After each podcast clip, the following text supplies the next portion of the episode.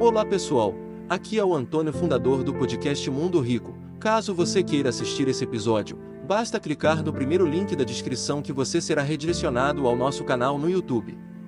E lembre-se, se pudermos inspirar uma ou duas pessoas, então podemos inspirar o mundo. A gente tem que estar sempre buscando desafio. É isso que faz a nossa vida ser alegre, né? Feliz.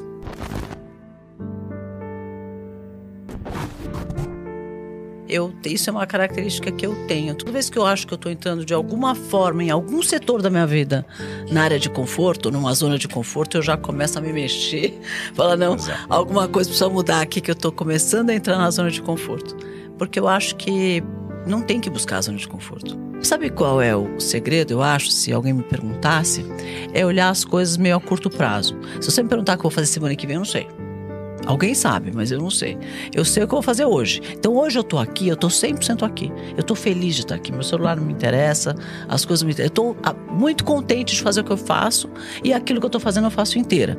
Aí depois que eu saio daqui, eu vou fazer o que eu vou fazer inteira também, entendeu? Eu não fico ansiosa porque eu tenho que fazer outra coisa ou me preocupada em fazer isso aqui rápido que eu tenho que ir embora.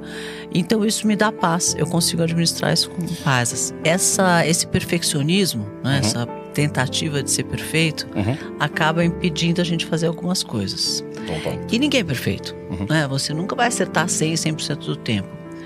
É, eu acho que eu consigo impulsionar tantas coisas e ajudar tanta gente me envolvendo nas coisas que eu faço, que se eu deixar de fazer, não só eu vou perder, mas muita gente vai perder com, com isso. Então, o que eu faço é dedicar foco e 100% de atenção naquilo que eu estou fazendo naquele momento. Agora, não quer dizer que eu vou dar foco naquilo todos os dias, todo, todo o tempo. Né? Porque provavelmente amanhã eu vou estar fazendo outra coisa, depois da manhã outra. Então nunca meu dia é igual ao outro, mas sempre eu, eu levo as coisas muito a sério, cada uma delas que eu faço, e faço questão de, de me preocupar com o detalhe, porque eu acho que a diferença mora no detalhe. Quando você faz as coisas com detalhe, com atenção, com qualidade, acaba que tá certo. Eu aprendi que a gente tem que se dedicar, tem que dedicar 60% do nosso tempo em coisas que só a gente pode fazer. E os outros 40%, tudo bem, mas 60% tudo que você pode fazer. Então alguém vai precisar fazer o que você não. Não, é, não são coisas que só você pode fazer. E aí é um desafio, porque pessoas né, são grandes desafios. Porque pessoas são pessoas. Às vezes você acerta, às vezes você não acerta. Treinar a equipe é uma coisa que é uma constante, você está sempre treinando.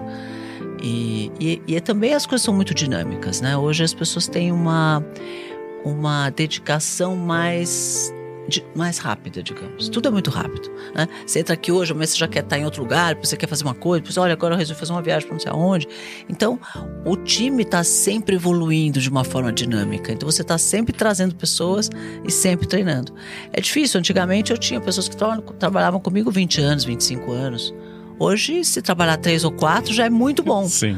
É entender que você não vai ter uma equipe que vai ficar muito tempo. Então você tem que treinar rápido, absorver, já contratar pessoas que estão mais dentro do seu skill. Antes eu contratava muita gente para treinar do começo, hoje eu desisti, já vi que não dá porque ela vai durar pouco. Então, eu vou gastar muito tempo treinando e ela vai durar pouco, então não compensa. É melhor você contratar gente que já está mais sênior para aquela, aquela função, que aí você tem que treinar um pouco menos e é melhor. Que se você quiser ter suas próprias escolhas, poder tomar suas próprias decisões, poder ter uma certa independência de vida, você tem que ter uma independência financeira, porque você não você fica refém de alguém que paga a tua conta, quem quer que seja. Então, eu tinha um pai bastante dominador, assim, né? Que, que era italianão, assim, que eu tinha que chegar em casa meia-noite, ficar do lado de fora da porta, me esperando assim, meia-noite, eu tinha que chegar. Então ele era, foi sempre muito duro comigo. E eu, e eu falei, eu era dentista e ganhava dinheiro como dentista e tudo, mas eu sempre quis ter o meu negócio, ter o meu dinheiro, né? ter a minha independência financeira, porque empreender liberta. E hoje, depois de muitos anos de quando isso aconteceu, que eu entendi que naquele momento o que eu queria era a liberdade que o empreendedorismo te dá né?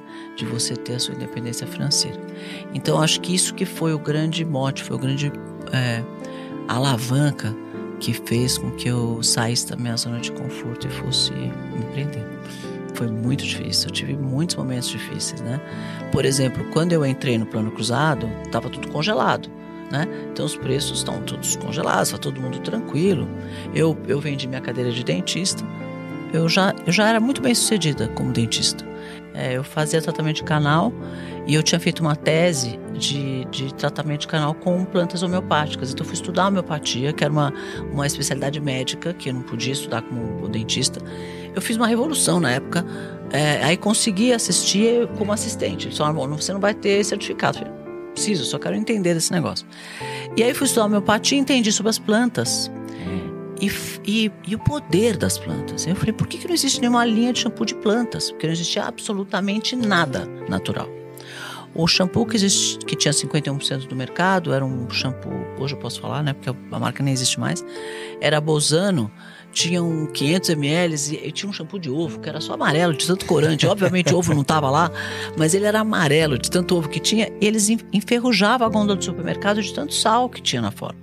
Porque você colocar sal no shampoo é uma, uma forma muito econômica de fazer o, o shampoo, uhum. né? Porque o sal dá viscosidade, ela que engrossa a forma. Se você tirar o, chá, o sal, você tem que engrossar com ativos, né? Isso encarece tá mais o produto. Caro. Claro. Então, era assim é sal, corante, um perfume vagabundo lá e é isso, né? E detergente, que é o Lauril, que é o detergente. Que na época era químico, a gente já tem um detergente verde, mas na época não existia. Então era um produto assim, que era que nem se lavar com a tua cabeça no, no água, com a água do mar, assim, de tanto sal que tinha. Resumindo, tinham três tipos de shampoo: seco, oleoso e normal. Um, um, um negócio chamava creme rinse, que é o que mudei o nome para condicionador, chamava creme rinse naquela época. E era isso que era a linha a cabelo. E eu falei, por que, que não existe nada natural com essas plantas? E eu, é, como dentista, engravidei, tive a minha filha, na, no, quando eu fiquei em casa de licença maternidade, dois, três meses lá, eu falei, ah, quer saber? Eu já venci todos os desafios que eu tinha na odontologia, porque eu já tinha crescido, já tinha um consultório na Toque Lobo com duas salas, já fazia, né, já tinha feito a minha tese, encheu lá de gente duas vezes para assistir essa maluquice que eu inventei de tratar canal com homeopatia, que já era muito inovador na época. Então eu falei, ah, já cumpri meus desafios, eu vou pegar o que eu conheci de dessas plantas e vou desenvolver um shampoo. Porque eu sempre tive esse cabelo lindo, maravilhoso que vocês estão vendo aqui. e eu queria um produto muito legal para tratar meu cabelo que não tinha, né? Eu lembro que eu tenho um, tive um, um, trauma de infância uma vez. Minha mãe, eu adorava cabelo comprido, eu ficava na, na frente do espelho. Eu abri o jornal Estado de São Paulo, tinha um, tinha um, um caderno chamava Suplemento Feminino. E tinha sempre uns, uns penteados e tal. E eu ficava na frente do espelho copiando os penteados, porque eu tinha aquele cabelo bem comprido, só que cacheado. Meu cabelo sempre foi cacheado. E eu ficava ali com os penteados. E meu cabelo embaraçava, não existia nem creme rinse, acho que quando eu era criança. E minha mãe um belo dia se encheu daquela história porque eu ficava embaraçando o cabelo e cortou meu cabelo do tamanho do seu, assim, né? Joãozinho chamava esse, esse corte na minha época. E eu fiquei com trauma daquilo, porque eu adorava meu cabelo, até hoje tenho cabelo comprido, porque eu adorava meu cabelo. Então, eu falei, gente, a gente precisa poder tratar o cabelo das pessoas. E aí eu, eu senti essa dor, porque eu senti a dor em mim, né? Então, e a maior dor que tem, né, de um problema é quando você sabe, você vive aquela dor. Eu falei, eu vou criar uma linha de cosmético, de shampoo com produtos de qualidade com a base dessas plantas. E sem sal? E sem sal. Não, sem sal eu nem sabia. Nunca, eu não tinha esse conhecimento técnico, eu não sou cientista nem química. Aprendi depois. Mas eu contratei uma química no pelo jornal. Aí ela, essa química veio trabalhar comigo, a gente montou lá um laboratóriozinho, ela começou a trabalhar comigo. E quando a gente lançou a primeira linha de shampoo com, as nossas plantas homeopáticas, estava pronto para lançar, eu falei para ela, o que mais que tem de diferente nesse negócio? E a gente tinha um monte de coisas diferentes, né? A nomenclatura, a tampa flip-top, não existia tampa flip-top, você tinha que tirar a tampa e lavar o cabelo. Aí você segura o frasco com uma mão, tira a tampa com a outra, lava o cabelo de que jeito? Né? Então, elas tinham umas coisas que eu inventamos, a tampa flip-top, que já existia nos Estados Unidos, trouxemos para cá e colocamos no shampoo. Resumindo, fomos fazendo várias coisas. E aí eu perguntei para ela, o que, que tem de diferente? Ela falou, ah, é sem sal. Eu falei, meu shampoo tem sal? eu também não ia imaginar. Ela falou: tem. A única coisa que existia na época era o pH neutro. E aí a gente lançou o primeiro shampoo sem sal. E hoje eu acho que nem deve existir mais shampoo com sal no mercado.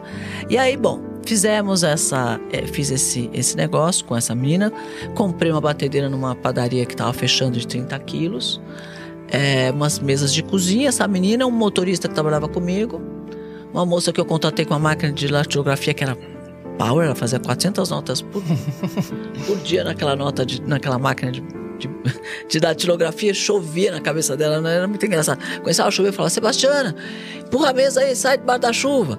aí a Sebastiana empurrava a mesa e ficava lá datilografando. E assim começou a Fitoervas, com quatro pessoas e um sargento aposentado da polícia, que era o que misturava lá na minha batedeira.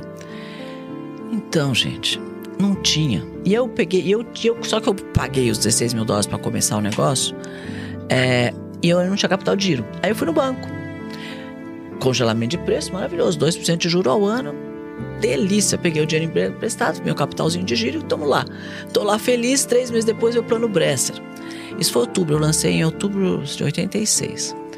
Em abril de 87, o raio do Bresser lança um, o plano Bresser, 30%, vai meu, meu juro de 2% ao ano foi para 30% ao mês. Falei, bom, ou eu ponho um pouquinho de cocaína dentro desse shampoozinho aqui para vender, ou 30% ao mês, não vai ter nada que pague, né? Não tenho que pagar 30% ao mês. Falei, bom, quebrei. Eu não tinha como fazer. Aí fui no meu pai, que nunca quis que eu fosse empreendedora na vida. Porque ele tinha uma consultora de oleoduto e ele não queria que eu fosse empreendedor. Lembra do meu pai bravo? Ele era bravo mesmo. Durão. Ele é. Controlador. Aí eu fui lá. Falei, pai, seguinte, quebrei. Eu não, se você não me ajudar para pagar o empréstimo do banco, eu não tenho como pagar, porque o juro tá me matando. E eu vou quebrar. Aí não tinha ser muito dinheiro, sabe? Porque o negócio era bem pequeno.